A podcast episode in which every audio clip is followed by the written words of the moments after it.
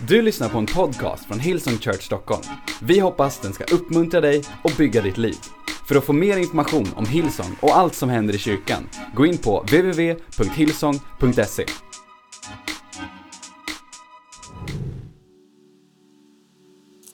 Jag har en enkel predikan till er idag. Knappt en predikan. Hade jag varit eh, så här slick amerikansk, eh, du vet så här nya moderna predikant så hade jag sagt jag har ett tak idag. Men jag har, för jag har faktiskt med att jag har mer än det, jag har faktiskt ett ord idag. Och eh, om det är någon som vill skriva ner en anteckning så kan ni sätta på lite läsljus. Det kan vara så att någon har tagit med sig en bibel. Då vill vi att du ska kunna läsa den. Så går vi tillbaka till lovsångsmodet sen och släcker ner så du kan gunga utan att någon ser dig. Jag hade en massa människor eh, när jag växte upp. Lite halvbrokigt här och där i min uppväxt. Massa människor som jag kände som brann oerhört mycket för Gud. Massa människor som gick starkt med Gud, i en stark relation med Gud och på olika sätt. Och ibland tänker jag tillbaka och undrar, vad, var är de nu? Ibland de med störst bekännelse, eller de man såg upp till, eller de som det såg ut som de hade allting på rätt plats. Och så undrar man, var, var, var tog de vägen? Till och med en del predikanter som, som användes som man såg upp till, så tänker man, va, var tog de vägen? Och så ser man en del unlikely, en del som man undrar, det, det, tänkte, det där kommer aldrig gå. Jag tror att jag kvalar in i den kategorin som, man kan säga så att det var, jag fick inga kallelser direkt, det var inga jobberbjudanden. De första 20 åren till att jobba i kyrka. Men under min resa, jag har faktiskt varit pastor i 20 år, jag startade när jag var fem. Jag startade när jag var 20, typ. Så har jag upptäckt att väldigt, väldigt få människor håller på länge. Och det är en av de största smärtorna som jag har. Att se människor gå starkt med Gud i ett eller två år. Det värsta av allt, det som smärtar mest, är att se människor som en gång har haft en relation med Gud, komma hit till kyrkan, liksom efter att ha tappat bort sin relation med Gud, få upptäcka Gud, få upptäcka allting som, som finns i Gud och få en nytändning, få uppleva en kärlek. Man ser i lovsången att varje ord betyder någonting i varje sång. Och sen så liksom blir det vardag. Och sen så, det som en gång var så värdefullt är liksom inte, är inte det längre. Dagens tak, dagens predikan, jag är inte tillräckligt bra för att ha tak. Jag har predikan. Dagens predikan heter Vart ska du? Vart ska du? Så många människor är på väg överallt. Vi lever med att vi ständigt måste vara på väg någonstans. Som att det är fel med gammal hederlig trofasthet och stå kvar i det man gör. Tänk om det är så att den rollen som du har, det som du gör nu, är det du ska göra resten av livet. Du kanske tjänar i teamet med idag, är med i vårt team och du tänker, hur länge ska jag göra det här? Well, kanske resten av livet. Om det är det Gud vill att du ska göra resten av livet, är det det du är beredd att göra? Eller vart är du på väg? Om Gud inte flyttar dig, kommer du gå ändå? Vart ska du? Går det brinna när man har varit ung? Bara höj min motor lite grann till. Går det brinna när man har varit ung? När man skaffar sig en partner, när man får barn, när livet blir annorlunda. Går det, går det fortsätta att brinna för Jesus?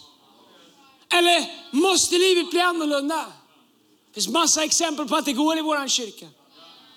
Går det att ha, liksom växa upp och brinna för Jesus och vara involverad och sen få ett jobb som kräver lite mer och livet börjar se annorlunda ut? Går det att fortsätta att brinna för Jesus? Eller måste, måste livet bli annorlunda? Vart ska du? Kanske är du här idag som en gång var involverad. Du måste inte vara med i team varje dag, men du var engagerad i att göra det vi är satta på jorden för att göra. Kanske är du inte det längre. Vart har du tagit vägen? Kanske är du här som är på väg bort ifrån någonting. Vart ska du? Vad tror du finns att gå till? Mer än ditt Gud har kallat dig att vara. I Hebreerbrevet kapitel 10, vers 38. Så står det så här, vi kan läsa det för att tjäna tid här på. Står det så här, boom. Min rättfärdige ska leva av tro. Och vidare, men om han drar sig undan. Alltså det står inte, men om han syndar och har sex före äktenskapet, om, det, det är inget vi rekommenderar. heller, men om han börjar röka, men om han eh, gör sig, det, det definierar liksom inte Synd, det pratar inte om synd här egentligen. Och det kommer alltid leda till det. Utan han säger, den rättfärdige ska leva av tro och vidare. Men om man drar sig undan. Jag har upptäckt att dra sig undan börjar aldrig praktiskt. Börjar alltid på insidan. Innan det syns i vår tillvaro att vi har dragit oss undan, så har det skett länge i våra hjärtan. Jag märker mitt eget hjärta, hur mitt eget hjärta ibland vill dra sig undan. Hur mitt eget hjärta ibland vill dra sig åt sidan. Hur mitt eget hjärta, jag har varit, eh, jag har jobbat lite på halvfart sista veckan. Jag har jobbat, det är typ så här semester, men jag har jobbat och eh, snickrat på en altan samtidigt. Och lite nu och då så kan man hjärtat börja tänka, tänk om allt jag behövde fundera på var om jag ska ha 45 gånger 195 eller 45 gånger 145. Ja, men jag, tänker att det finns sådana liv. Där man inte behöver liksom, my God, komma hit på söndagar och stå på huvudet och dra ner himlen. Och, men vart, var skulle jag gå? Och så, så, känner man när man står att man nästan lockas, Äh, men jag kanske skulle göra något annat, det skulle jag aldrig kunna. Men du vet så här, mitt hjärta är inte immunt mot att sakta börja dra sig undan. Att vara där en färskvara. Vart är där? Det kan jag inte säga faktiskt för dig. Men jag tror att du vet vart det är. Och jag vet att allihopa av oss vet när vi förhandlar med våra där. Så vi vill säga, kan vi få upp eh, Hebreerbrevet igen här, inte hela men bara den här versen. Min rättfärdighet ska leva av tro och vidare. Men om man drar sig undan finner min själ ingen glädje i honom längre. Kolla här, vers 39. Men vi hör inte till dem som drar sig undan och går förlorade. Vi hör istället till dem som tror och vinner sina själar. Vad är det som får människor att dra sig undan? Vad är det som får människor att byta ut sig själv från matchen? Vad är det som får människor att liksom ta av sig tröjan och gå och sätta sig själv på bänken eller ännu värre en bit upp på läktaren? Och till slut prata och kommentera och debattera om de som försöker passa bollen. Vad är det som gör det? Hur börjar det? Well, kan finnas massa olika saker, ibland olyckliga omständigheter givetvis, man blir drabbad av saker och ting, sjukdom och annat. Men om man förbiser det, om vi pratar om saker och ting som vi kan råda över, som sker i våra hjärtan, så skulle jag vilja koka ner egentligen till tre saker. Tre saker vi behöver hålla koll på i vårt hjärta som får vårt hjärta att långsamt börja dra oss undan. Visst, du kan säga att du har kört för hårt, du blev sjuk, du blev, du blev liksom... Eh, men om tar bort allt det som du inte kan råda över. Saker vi kan råda över. Tre saker. Synd, rättigheter och offermentalitet. Tre saker som alltid kommer få vårt hjärta att vilja dra sig undan. Synd, att vi tror att vi klarar oss utan Jesus. Synd är inte för, alltså synd är, en konsekvens av synd är det sätt vi lever på. Men roten till att vi lever på det sättet är att vi tror att vi klarar oss utan Jesus. Att vi tror att jag kan ha lite Jesus och lite synd, att det går. Synd är, essensen av synd är att inte bejaka det som Jesus har gjort för mig och leva det livet det som händer i våra liv är konsekvensen av synden i våra liv som börjar ta sig uttryck. Så när du säger Jesus förlåt mig min synd, jag gjorde det här och det här. Var det synd? Absolut det var synd. Men det är egentligen inte det som är synden, det är konsekvensen av att vi tror att det går att leva utan Jesus. Rättigheter, när jag ställer villkor för Jesus och använda mig. Alltså han som har köpt mig med sitt eget liv. Han som betalade för mig när jag började säga Jesus du får använda mig men här är mina conditions. Jag vill ha den här positionen, jag vill få den här välsignelsen. Jag kan inte stå ut med att den blir välsignad. Nej, helt plötsligt, vi kanske inte formulerar det, men jag tror att alla, inklusive jag, vet när mitt hjärta börjar ställa conditions, börja ställa krav. Om du har hyrt en bil någon gång så finns det massa liksom så här disclaimer, massa conditions. Om du krockar den, om du repar den, om du häller i diesel i en bensinmotor. Massa conditions. Det är enkelt att vi omedvetet börjar låta våra hjärtan få rättigheter och börja ställa villkor och conditions och non-negotiables till Jesus. Medan Jesus säger, jag förhandlar inte. När jag sträckte ut mina armar på ett kors och gav mitt liv för dig. Jag tog prislappen som krävdes. Jag prutar inte, Jag förhandlade inte, jag la inte upp en avbetalningsplan. Jag tog priset, jag gjorde allting. Det finns bara ett sätt att ha en levande blomstrande relation med Jesus. Och det är att avsäga sig sina rättigheter. Vi ska prata om det alldeles strax. Det tredje är en offermentalitet. Och det är när inte ens Gud förstår ditt geni. Alltså, vi behöver inte prata om att din teamledare inte förstår ditt geni. Eller att din pastor inte förstår ditt geni. Eller att din connect inte förstår din superandlighet. No, no, no. Låt oss prata om när Gud inte förstår ditt geni. När Gud inte förstår hur han borde använda dig. När Gud inte förstår hur han borde promota dig. När Gud inte förstår hur, att han borde ge dig det jobbet. När Gud inte förstår att han borde ge dig den tjejen. När inte ens Gud förstår ditt geni. Han har bara skapat himmel och jord och allting som är det på. Men jag förstår att det kan vara svårt för Gud att förstå ditt geni. Kan du tänka dig att det är svårt för oss? När du tror att inte ens Gud förstår ditt geni. Kan du ha fördrag med att vi har svårt att förstå din aura av talang? Det är stelt här inne känner jag. Okej, okay, låt mig bara säga någonting om de här tre sakerna. Så ska vi wrappa upp det här och sjunga och så gör vi det vi gör och så går vi hem. Låt oss prata om synd. Allas favoritämne. Inga men, det hade jag inte tänkt heller. Lyssna här. Jesus kom för att ta bort våran synd. Inte bara för att ge oss en feeling liksom. Liksom inte så här, oh, jag har Jesus hooked on a feeling. Hugga tjacka, hugga. En annan låt. Jesus kom för att ta bort våran synd. Genom att bjuda in oss till ett liv med honom. Grejen är att min frimodighet och din frimodighet kommer av min överlåtelse och min förståelse av vem jag är i Kristus. Det finns en frimodighet som är attached till den som inte lever i synd. Andreas, lever du i synd? Nej. Syndar jag? Ja. Va? Är inte du pastor? Jo. Vilken kyrka är jag med egentligen? Den här. Om du går till en kyrka där pastorn säger att han inte syndar, så kan du säga det hur du visste, för du ljuger. Men det är en sak att synda. Alltså jag blev syndare på vägen hit. Det var en bil som svängde rakt ut och ännu värre en cyklist som körde mitt i vägen. Jag tänkte mörka tankar om den cyklisten. I ett ögonblick så glömde jag att jag hade lackerad kofångare och var beredd att hjälpa den där DBSen till cykelkyrkogården. Jag syndar. Jag brusar upp. Jag är otålig, jag är alla möjliga saker. Men jag lever inte i synd. Jag syndar därför att jag lever i en trasig värld. Jag brottas med min egen del i den här trasiga världen. Men jag lever inte i synd därför att jag har bejakat vad Jesus har gjort till mig och jag har bjudit in Jesus i mitt liv och jag har bejakat att leva mitt liv i en relation med honom. Jag har bejakat det faktum att jag har inget liv utanför Jesus. Mitt liv är Jesus. Jag kan inte leva utan Jesus. Jesus är mitt liv. Mitt liv tillhör honom.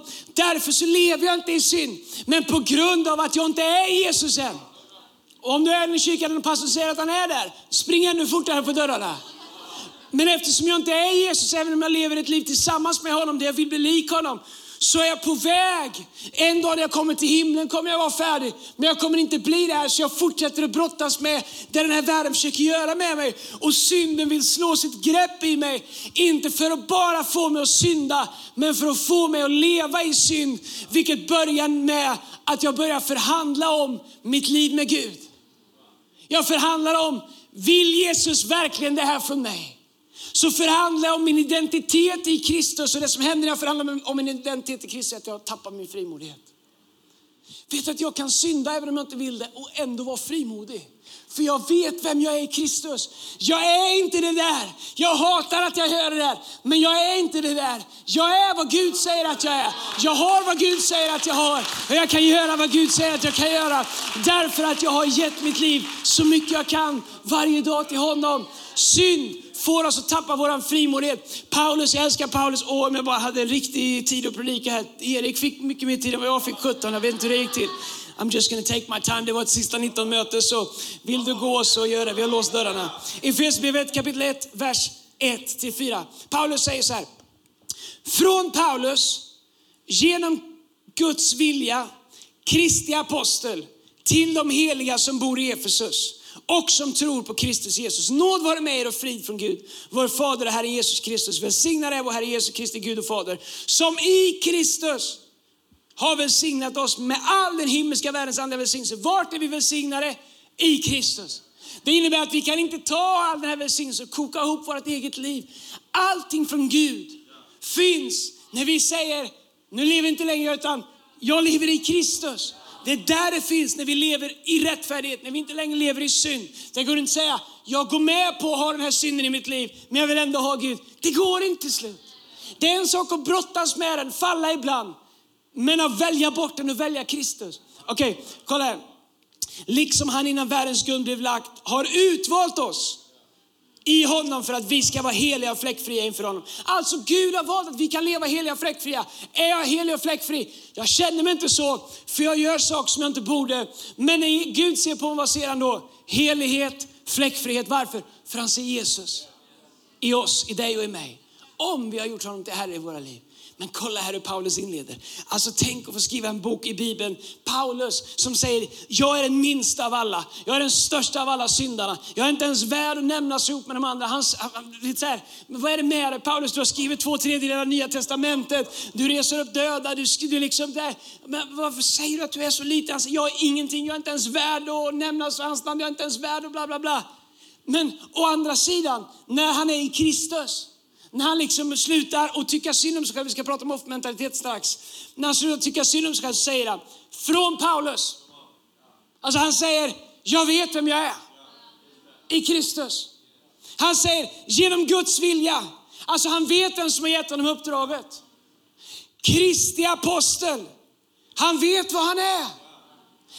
Och sen går han vidare och säger till de heliga som bor i Efesus och som tror på Kristus Jesus. Så han säger, jag vet vem jag är. Jag vet vem som har gett mig uppdraget. Han säger jag vet var jag är och han säger jag vet till vem Gud har sänt mig.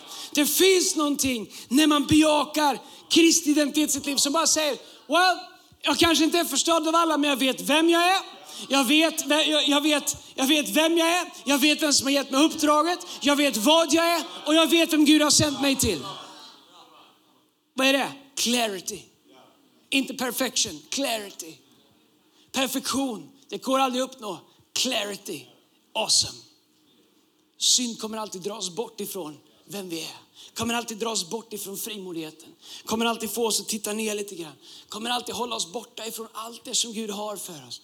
Låt bli synden. Försök att liksom, faller du så res upp igen. Men kom till en punkt där du bestämmer dig. Jesus, du är inte min krycka. Jesus, du är inte mitt reservhjul. Jesus, du är inte liksom mitt, mina stödhjul i livet. Du är Herre i mitt liv. Jag går all in, full on med dig Jesus Kristus. Du får mitt hjärta. Lär mig att leva så som du har tänkt att jag ska leva. Gör honom inte bara till liksom en skön liksom landningskudde eller snuttefilt eller någonting, ett gosedjur som du håller i när, är, när filmerna är hemska och livet är, är tufft. Gör honom till Herre i ditt liv. Vill du ha ett gammaldags statement? Böj dig under Jesus Kristus som Gud och som Herre i ditt liv. Säg Jesus, du är min Herre. Det du vill är vad jag vill. Och vad är det han vill? Han säger han vill välsigna dig med all den himmelska världens andliga välsignelse. Det är vad han vill. Okej, det andra, vad får oss att dra oss bort ifrån Gud? Vad får oss att lämna? Det är när vi börjar titta på våra rättigheter. Jag tänker på Jesus. Han är upphöjd i himlen. Han avsäger sig alla sina rättigheter för att komma ner hit. Filipperbrevet 2, vers 9 så står det, därför har också Gud upphöjt honom över allting och gett honom namnet över alla andra namn varför då? För att i Jesu namn alla knän ska böja sig i himmelen och på jorden och under jorden och alla tungor bekänna Gud Fadern till ära. Att Jesus Kristus är Herre. Så Gud säger vem Jesus är. Här. Och Jesus, han har den platsen. Han, hade, han har den nu, han hade den innan. Men däremellan, han var beredd att lämna sina rättigheter. Han var där när Gud skapade, han var med och skapade himlen och jorden. Han blev tillbedd av änglarna, han blev tillbedd av keruberna, han blev tillbedd av seraferna. Hela skapelsen ropar ut hans namn, hela skapelsen tillber honom. Han väljer att avsäga sig sina rättigheter för Guds syftes skull. Låt mig fråga en fråga.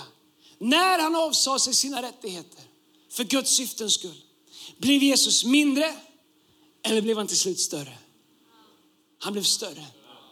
Bibeln säger så som Jesus är inför Fadern, så är också vi.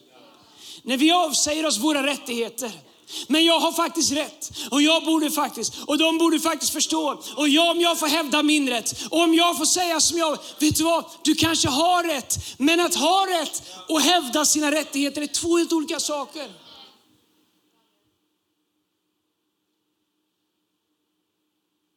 Det är något vackert med människor som avsäger sig sina rättigheter. Moder Teresa avsäger sig sina rättigheter för att betjäna en hel nation. Nelson Mandela. Phil Dooley, han sa om Sydafrika, vi är det enda landet som sätter en, en snubbe i fängelse i 27 år, sen säger vi nu kan du komma ut och få bli president. Nelson Mandela han avsade sig sin rättighet och var bitter. Det var därför han kunde bli den bästa presidenten någonsin haft. Hade han rätt att vara bitter? Absolut. 27 år i fängelse, år han aldrig kunde få tillbaks. 27 år av missförstådd, felaktigt fängslad, felaktigt anklagad. Hade han rätt att vara bitter? Absolut. Men han avsade sig sina rättigheter därför att han hade ett större perspektiv att betjäna sin nation och leda sin nation och förena svarta och vita och till intet göra apartheid. Vet du vad? Du kan ha rätt. Men att hävda dina rättigheter behöver ändå inte ge dig rätt eller få dig att hamna rätt. När Jesus avsade sig sina rättigheter så gav han oss rätten att få bli Guds barn i Jesu namn. Men prata om något annat som så enkelt drar oss bort ifrån där vi borde vara. Offermentalitet. Låt oss prata igenom Jesus. Ingen har, så, ingen har större anledning att tycka synd om sig själv än Jesus. Vet du vad, lite nu och då kan jag ha ett moment där jag tycker lite synd om mig själv. Du vet man får något mail eller du vet det är någon som är, säger något eller whatever man blir besviken på någon eller whatever, whatever det kan vara. Så tänker man, vad hela världen ska det vara? Det är skit, du kan ta, kan, vem som vill kan. Ett kort ögonblick. Jag förstår att du inte tänker att det är helt omöjligt. Han måste ju älska oss allihopa hela tiden. Well, oftast. Vet du vad? Jag har absolut ingen anledning att någonsin tycka synd om mig. Därför att Jesus gav allt för mig. Det spelar ingen roll vad någon skulle göra mot mig. Alltså min andra vågskål är så fylld med saker jag har fått som jag inte förtjänar. Det spelar ingen roll vad som händer mig i livet så har jag noll rätt att tycka synd om mig själv. Så Jesus, ingen har gjort så, många, så mycket för så många som inte förstår och tar emot vad han har gjort. Sällan ingen har någonsin gjort så mycket för så många människor som de ändå inte vill förstå och ta emot. Jesus skulle kunna sitta i himlen och säga, vet du vad? Det här alltså, no way. De ska få se vad som kommer. De ska få se vad som väntar. Visst, jag gav mitt liv. Är det inte det de vill ha, då kan de få min dom istället. Jag är så glad att Jesus inte sitter där. Han var ett offer för våran skull. Men han hade ingen offermentalitet. Kolla här i Markus evangelium kapitel 14, vers 32. Jesus dagen, bara dagen innan han dör så fängslas han i ett semane. Och Han är där i ett semane för att be. Han har med sig Petrus, Jakob och Johannes för att stötta honom. Han är där, han söker support, han söker liksom få med sig människor. Har du någon gång känt liksom att du, du, du, du vänder dig om och undrar vart är mina vänner när jag behöver dem som mest? Jesus han är där och det står så här i Markus 14.32. När de kom, eh, de kom därefter till ett ställe som hette Getsemane. Jesus sa till sina lärjungar, stanna här medan jag ber. Och han tog med sig Petrus, Jakob och Johannes, moralisk support.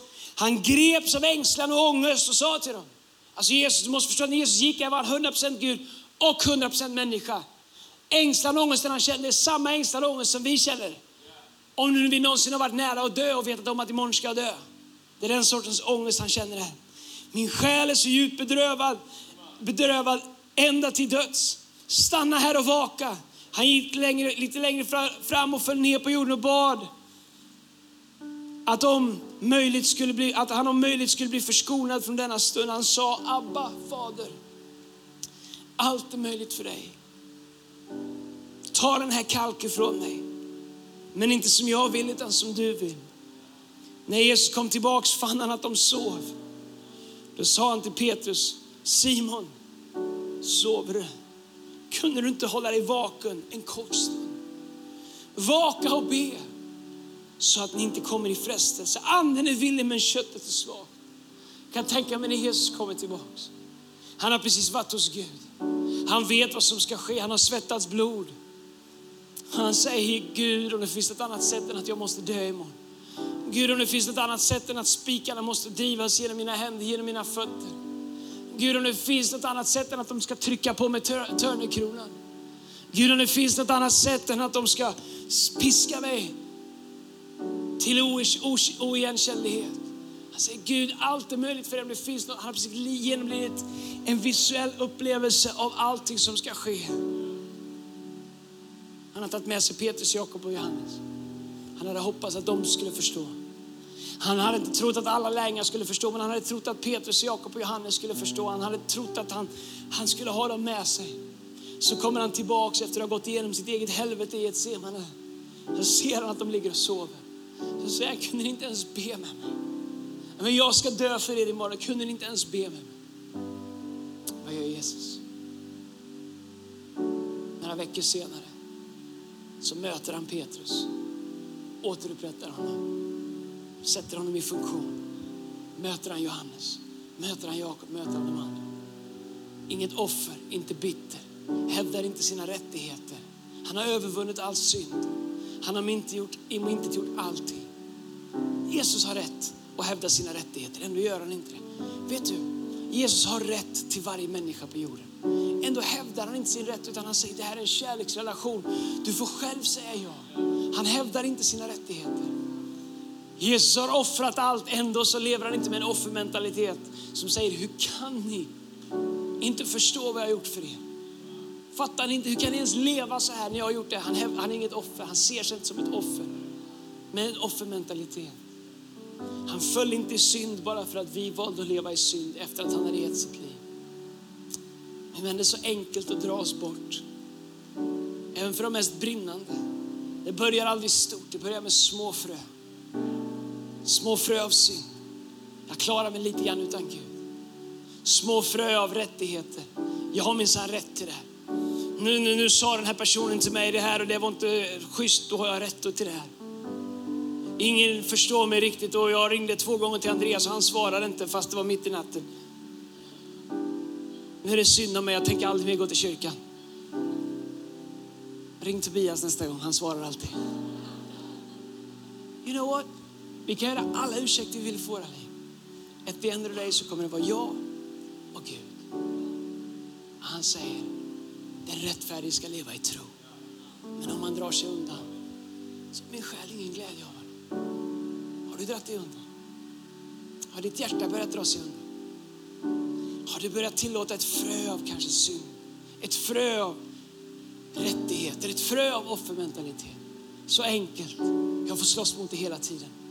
Varje vecka, nästan varje dag för att slåss emot det. Hävda min rätt. Inte se mig som ett offer. Inte vilja tillåta ett gram av synd i mitt liv.